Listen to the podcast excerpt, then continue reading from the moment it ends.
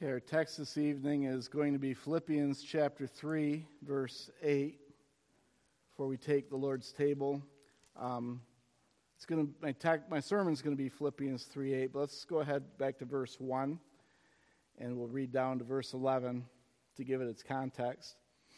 Finally, my brothers, rejoice in the Lord. To write the same things to you is no trouble to me and is safe for you. Look out for the dogs, look out for the evildoers, look out for those who mutilate the flesh. For we are the circumcision who worship by the Spirit of God and glory in Christ Jesus and put no confidence in the flesh. Though I myself have reason for confidence in the flesh, also, I, if anyone thinks if anyone else thinks he has reason for confidence in the flesh, I have more. Circumcised on the eighth day of the people of Israel, of the tribe of Benjamin, a Hebrew of Hebrews, as to the law, a Pharisee, as to zeal, a persecutor of the church, as to righteousness under the law, blameless. But whatever gain I had, I counted as loss for the sake of Christ. Indeed, I count everything as loss because of the surpassing worth of knowing Christ Jesus my Lord. For his sake I have suffered the loss of all things and count them as rubbish in order that I may gain Christ and be found in him, not having a righteousness of my own that comes from the law, but that which comes through faith in Christ, the righteousness from God that depends on faith that I may know him and the power of his resurrection, and may share his sufferings, becoming like him in his death, that by any means possible I may attain the resurrection from the dead. So Paul makes a statement in Philippians 3:8 I want to focus on this evening as we prepare our hearts to receive the Lord's table. Um, verse 8 again, indeed I count everything as loss because of the surpassing worth of knowing Christ Jesus my Lord. For his sake I have suffered the loss of all things and count them as rubbish in order that I may gain Christ. Um, the challenge is can we honestly say these words? Can we talk like that? Can we, can we talk like this ourselves? Is it re- could we do that and not be a liar, right?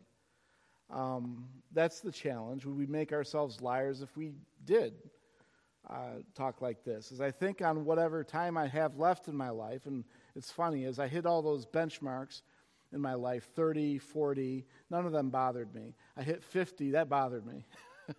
I hit 50 and I started thinking more seriously about how quickly this life is going, how fast it goes right by. And as I think on whatever time I have left, I want these words to be true of me.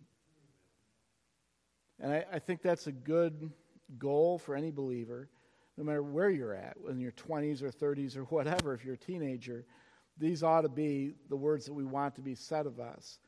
Um, now, this verse breaks down in verse 8 into two important truths which we must consider if we claim to follow Christ. If we claim to follow him, there are two truths here that must be true for us. And in the first part of verse 8, it's that everything has lost its value. Everything has lost its value. And I mean everything. First part of verse 8 Indeed, I count everything as loss. So the word indeed, it's not really there. It's pretty much just something that's applied by the translators. There's a, like four participles that are kind of thrown in there in the Greek language, and they and it's just putting emphasis right here on verse 8. So that's why they use that word indeed, because how do you translate these the string of participles really that, that go in there? And most of the translations do that. They put something like that in there. Um, but the idea here is that, first of all, you count everything as loss. Now, if you go back to verse 4, you look at what he's counting as loss, right? These are the things in verse 4 down to verse 7 that before, as a Jewish man, he would have elevated and said, This is my pride. This is my joy as a Jewish person. These are the things that he's saying they don't matter anymore. So look at the list that he's got here. He says, If anyone's got reason for confidence in the flesh, I've got more. he says, I was circumcised on the eighth day, according to the law of God. That's what it called for. Of the people of Israel, descendant of Abraham, Isaac, and Jacob. He could nail down his tribe, which Jewish people can't even do anymore. Of the tribe of Benjamin, a Hebrew of Hebrews. I was a Hebrew of Hebrews. You know, he doesn't even ever dare to say he was a Christian of the Christians, right? But he says that he was a Hebrew of the Hebrews, and as to the law, he was of the uh, Pharisees. He was that theological group. He could identify himself theologically. As to zeal, he persecuted the church, even standing there when Stephen was stoned to death and all the garments were thrown at his feet, indicating he was in charge when Stephen was stoned to death, right? And so, um, as to righteousness under the law, blameless. In other words, it's not that he'd never sinned, but it's that you couldn't really pin anything on him that was observable from the outside. He says, but in verse 7 Whatever gain I had, I counted as loss for the sake of Christ. He counted all that loss, but that wasn't all that he counted loss because it says there in verse 8, Indeed, I count everything as loss. He's saying, not just those things. It's not just all of that pride that he had in his upbringing, in his heritage, and in his religion. He said, everything is loss. Kittel in the Theological Dictionary of the New Testament said it's not the objective loss of the thing itself. It's the subjective loss of its value. He's still a descendant of Abraham, Isaac, and Jacob. No matter what he does, no matter how he looks at it, he's still circumcised. He's still of the tribe of Benjamin. He's still all those things. What he's saying is none of that that means anything to me. It doesn't. It doesn't. Has no value. Everything has lost its value. Christ is so infinitely greater that his earlier confidences now mean nothing to him. Now, there has to come that point in your life as a believer when you came to faith in Christ where this is true of you. It has to have happened. Where before maybe you were trusting in your own righteousness. And at some point when you're confronted with the truth of the gospel, you must come down to that, right? You must face the fact that that didn't mean anything it was worthless. A lot of people find it when they come to faith in Christ, they're so they're involved in a lot of different things that suddenly it just doesn't matter anymore. It might be a hobby, might be a, just any kind of particular pursuit, and comparatively, those things have lost their value.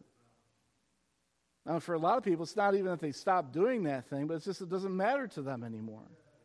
They, they might still do it, but it's not like that was a funny thing when it was before I was saved, I was doing the book business and I was trying so hard to get rich.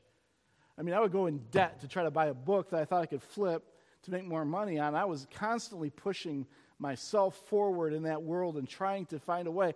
And then I came to faith in Christ and I got in trouble with all of the uh, online distributors because I just stopped filling orders. And it was, it was, I was so focused on the other stuff, I wasn't even checking my email. I, it, that was bad. Okay, let me just say that. That was bad. But, but, by, but by what I'm saying, in my, in my sort of early Christianity, I was so, I didn't care anymore. And I actually had to deal with that. That had to, that had to be corrected. I had to care something about it, figure out what you were doing. So, but that's what, that's, I'm just trying to, by, by way of illustration, Christ became more valuable, and there has to be that point. If that hasn't happened for you, I do wonder about whether you've met Christ. Have you, I mean, he's precious. He's precious. So it's not a matter of something else being more valuable, someone else is more valuable. It's not coming to church is more valuable. You come to church because we love Jesus. You, can't you can't keep me from here. You know, that's the way it should be because he's more valuable. I remind you that there were wise men from the east who sought him with gifts that were not as valuable as he was. And we're talking about gold, frankincense, and myrrh. None of that came close. I think gold right now is at $2,000 an ounce. Not even close. He's far more precious than silver or gold. the next term that you have there is because of why, what's the reason? Because of the surpassing worth of knowing Christ. This surpassing worth, when I looked at it in just the ESV, I thought must be a noun. But then I looked at it in my interlinear and found out this is a verb. How does worth become a verb? Well, because of the fact of the action, it's surpassing.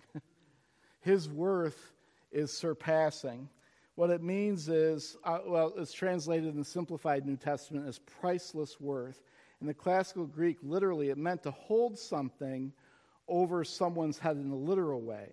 Figuratively, it means rising above something else in the classical Greek. So the action is in the rising, the value that's rising. It's used five times, only five times in the New Testament, but three of them are in Philippians. So let's look at these other references in Philippians. Philippians chapter 2, verse 3. This is um, not talking in the same context as we're talking about over in 3 8, but in chapter 2, verse 3, it says, Do nothing from selfish ambition or conceit, but in humility count others more significant than yourselves. So we are supposed to look at other people that are believers as having a rising value Imagine that. How do you think of people? Do you see them as people that are have rising value, do you run them down, you know, in your own mind or whatever? Philippians 3.8 we we're looking at, but 4.7 is the other example. And the peace of God, which surpasses all understanding, will guard your hearts and your minds in Christ Jesus. Imagine a peace that has rising value. If there was ever a time for that, it's now in our culture. With everything that's going on around us, we should be these people that have the peace of God rising in our hearts, not diminishing because of circumstances. We should be rising. And this will guard our hearts and minds. Everybody's struggling with mental illness right now because of all the tension that's out there. It shouldn't be amongst Christians because we do have the peace of God. So there is this surpassing worth, this rising value that's in who? Well, it's in Christ. It's in Him, of knowing Him. So the knowledge of Jesus Christ is superior, is the next thing that we learn here about everything losing its value. It's a matter of perspective. You have this rising value, that, that's our perspective. And then the knowledge of Him is superior. It says the worth of knowing Christ Jesus, my Lord. We'll come back to the my Lord thing in a minute, but knowing Again, here's another one where I thought, okay, well, this one, knowing, I would have thought that would be a verb. It's a noun. start wondering, do I know anything about grammar when you're in this section? No, it's, it's a noun.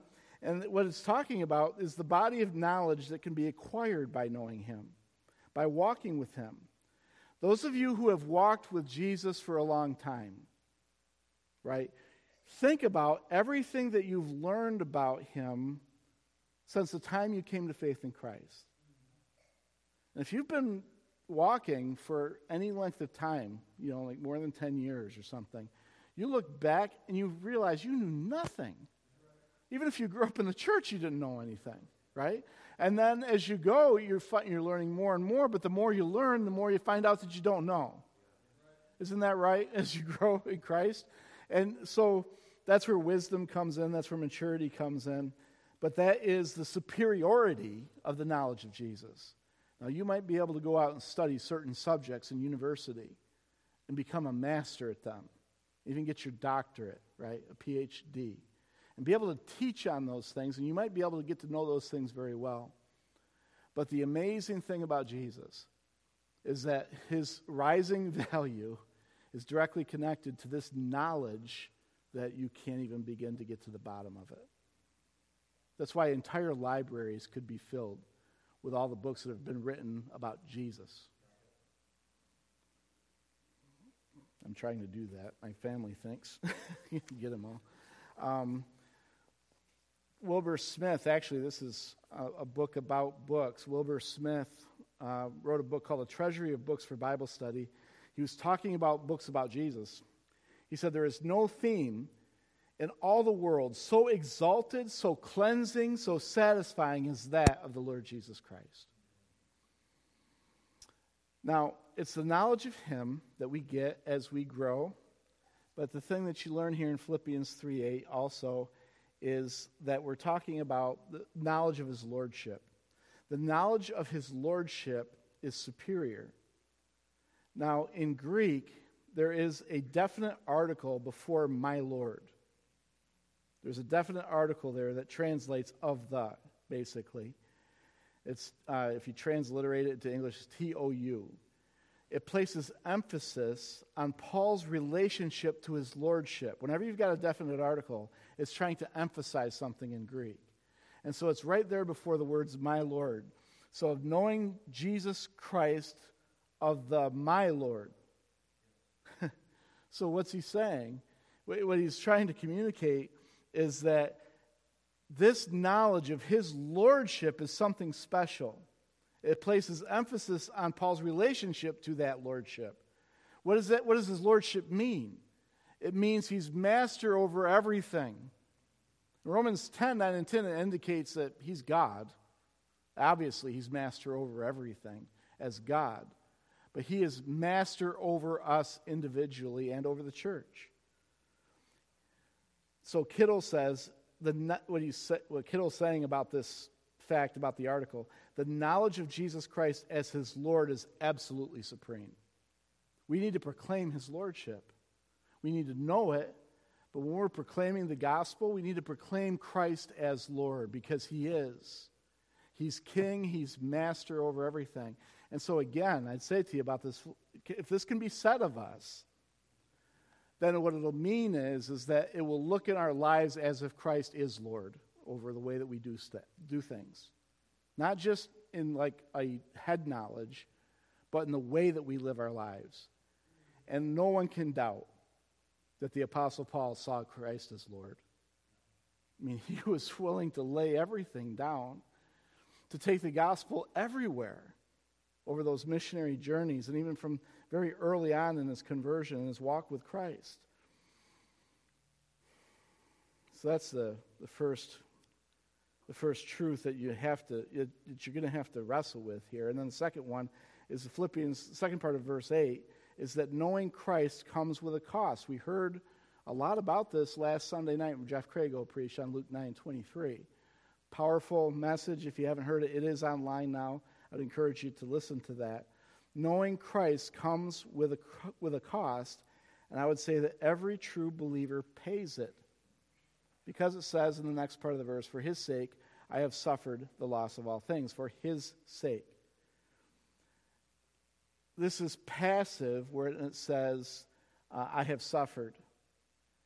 Or I was, or I'm sorry, I was made to, uh, it can be translated, I was made to lose all things. I was made to lose all things because it's passive in the Greek. So, what does that mean? Well, it did, in this case, what it means is the suffering and everything that he lost, the suffering loss that he went through, that came to him from God. He didn't do that of his own volition in this particular phrase. In this phrase, God did it. God worked in his life in such a way that he lost all things. Every day of his life after he came to faith in Christ was a train wreck, right? I mean, every day he's got people trying to stone him to death, chasing him from pillar to post, right? If you just read the book of Acts, you see what happened. This is just normal Christianity. That's normal Christianity for the Apostle Paul. And to some degree, it's going to cost you something. And you might not even be looking to lay anything down, but all of a sudden you'll notice friends are leaving, right? And you'll notice family isn't so happy to see you around at Thanksgiving, right? Or, or you notice people at work don't really want to hang out with you much anymore. And you notice that you start losing things, and you aren't trying to force the people away, they're just doing it. That's God doing that. And so he was made to lose all things. Charles B. Williams' translation of the New Testament just says, I have lost everything. Now look at, we had Luke 9 last week. I'll just remind you of this. Luke 9, verse 25. Uh, Jeff did reference this. And I'm not trying to improve it all on the sermon because I can't do that. Um, but Luke 9, 25, I just want to point this out. For what does it profit a man if he gains the whole world and loses or forfeits himself? The same Greek term. So I'd make this observation. The only reason a believer will gain the world and lose his soul is because he never met Jesus. That's the only reason a believer would ever gain the world and lose his soul. He's never met Jesus to begin with. Because when you meet Christ, he strips us of everything when we're truly saved. He'll strip us of nearly everything. Now, maybe not physical. Maybe you got, you know, possessions, whatever. But status and standing and position, those things, and in some cases, yeah. Ask people around the world that have everything taken from them when they came to follow Christ. We're just not there yet. So every true believer will pay that. The second thing to know about this cost is that even the things that we value become sewage. Our treasures become sewage. Because it says there, I have suffered the loss of all things and count them as rubbish. The older translations were less bashful with this term. King James, 1611 King James, used dung, as well as the 1560 Geneva Study Bible. Nathaniel Scarlett's translation of 1798 used the word filth. Cranmer's Great Bible of 1539 used the word vile. Kittel says, only with hesitation does Greek literature seem to have adapt, adapted it from popular speech. Literally means dung, muck, both as excrement. The choice of the vulgar term stresses the force and totality of this renunciation. The two elements in skubala, namely worthlessness and filth, are best expressed by a term like dung. The post apostolic fathers don't even use the word. So the early writers, the early Christian church wouldn't even use the word. This is a strong word, and it would be awful close to you know words that we have in our language. I don't even refer to them. But that's what he's trying to get across here.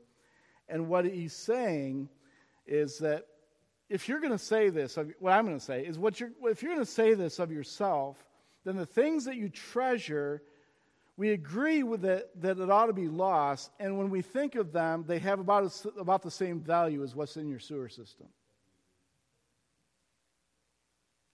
What do we do with it?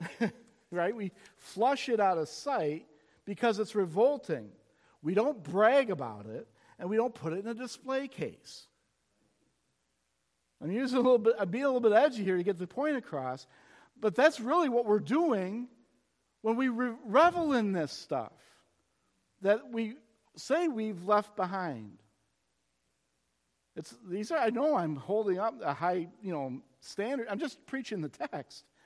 But the text says to us as believers, our priorities completely get upside down, turned around here with this. I mean, everything is going upside down. Train wreck is a good word for what happens when you come to faith in Christ. It, everything changes, everything gets stripped, everything changes. Has that happened? And, as, and this is why I say this as I am at 50 years old. I don't know that as a believer I've always done this. Not the way that I should. I don't think I've, I've my right order of affections all the time. But when I run into a verse like this in the Bible, I'm confronted. We ought to be confronted. And we ought to be asking ourselves, like we talked about in Ephesians 5 last Sunday, look carefully at how you walk, right? Look carefully at how you're ordering your life. And if we're ordering our life, putting this junk in display cases, right? We got a problem. We need to, we need to repent. So we work the last point here under, under this um, major point of our treasure. Well, the next thing after our treasure is becoming sewage is that, therefore, once we view things that way, we work to gain knowledge of Him. If you're going to flush that all away, it's not just a matter of flushing things away and not putting something else there that's far better anyway in its place. That's what we're doing. In verse 8, in order that I may gain Christ, I think the King James translates it win, that I may win Christ. Gain Christ, win Christ, whichever. The first usage of this term in the New Testament is Matthew 16, verse 26. Matthew 16, verse 26. Says, For what will it profit a man if he gains the whole world and forfeits his soul? What shall a man give in return for his soul? It's the same, the parallel passage there. If he gains the whole world, that word gain is what we're talking about. You can work, people are, they're working to try to gain everything. But what does it profit you if you gain all of that and you lose your soul? You, it's a bad trade, it's a bad deal. I don't know. I don't know if anybody watched the Olympics this last time. it doesn't seem like many did. And uh, I just watched it on YouTube to catch the highlights. But I saw an interesting highlight. Uh, I used to do some cross country skiing, and so they had the cross country skiing in this most recent Olympics, and they had biathlon as well. Biathlon is where they shoot and ski at the same time, which would be incredibly difficult with your heart rate so high and all that. Well, the, the, the course was especially hard in uh, China there. And as they were coming, uh, every race that you saw with the cross country or the biathlon, every time they got to that line, they're pushing as hard as they possibly could.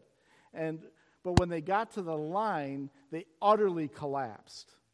They just wiped out completely. You know, and they had to be helped. They, a lot of them had to lay there for minutes before they even got up. What were they doing? They were trying to gain the prize, right? They were trying to gain the finish line. They were putting all their effort out on that course so that they could get it. When you looked at them putting the effort out, you th- I thought, boy, they got a lot of energy. then you, they, hit the, they hit the line and collapse. They gave it all. They gave all of their energy just to get a bronze, silver, or gold medal. That's the kind of work that we need to put in to gain the knowledge of Christ. Christianity is not just a spectator sport. Some, we're the ones in the race. And the one that we're seeking to attain is Him, to know more. And it's not, it's just like the athletes, it's not a burden. They love to do it. They'll train hours and hours a day to attain that thing that just will disappear one day. But we'll have Christ forever. So let's just encourage each other with this truth in Philippians 3 8. Let's press on, right? As Paul says also to get the prize. Let's press on. Let's work hard for that. It's not that we earn our salvation through that, it's because we love Him so much that we just want to know Him. That's what we're talking about here. So, you know, we're going to, in a moment, we're going to take the Lord's table and we're going to be reminded that Jesus came in a real body, that he really died. We're going to be reminded that he poured out his own blood for our soul, right? For our souls. We're going to be reminded that we trust in him for our, our spiritual life, just like we trust in food for our physical lives. That's the relationship. We got nowhere else to go. If we don't have him, we're done for, right? And so let's just pursue him. Let's just love him so much that he's everything to us. Paul was able to say, compared to Jesus, everything has lost its value to me. Can we honestly say that? Are there possessions, status, people, or privileges that we cling to desperately? It will not be long. It will not be long. And every single one of us in this room will have to say goodbye to everything anyway. Whether or not we can bear the thought of it might be a good indicator of whether or not our profession of faith is real or not. Remember, Paul didn't actively make himself lose all things. That was passive when he came to Jesus.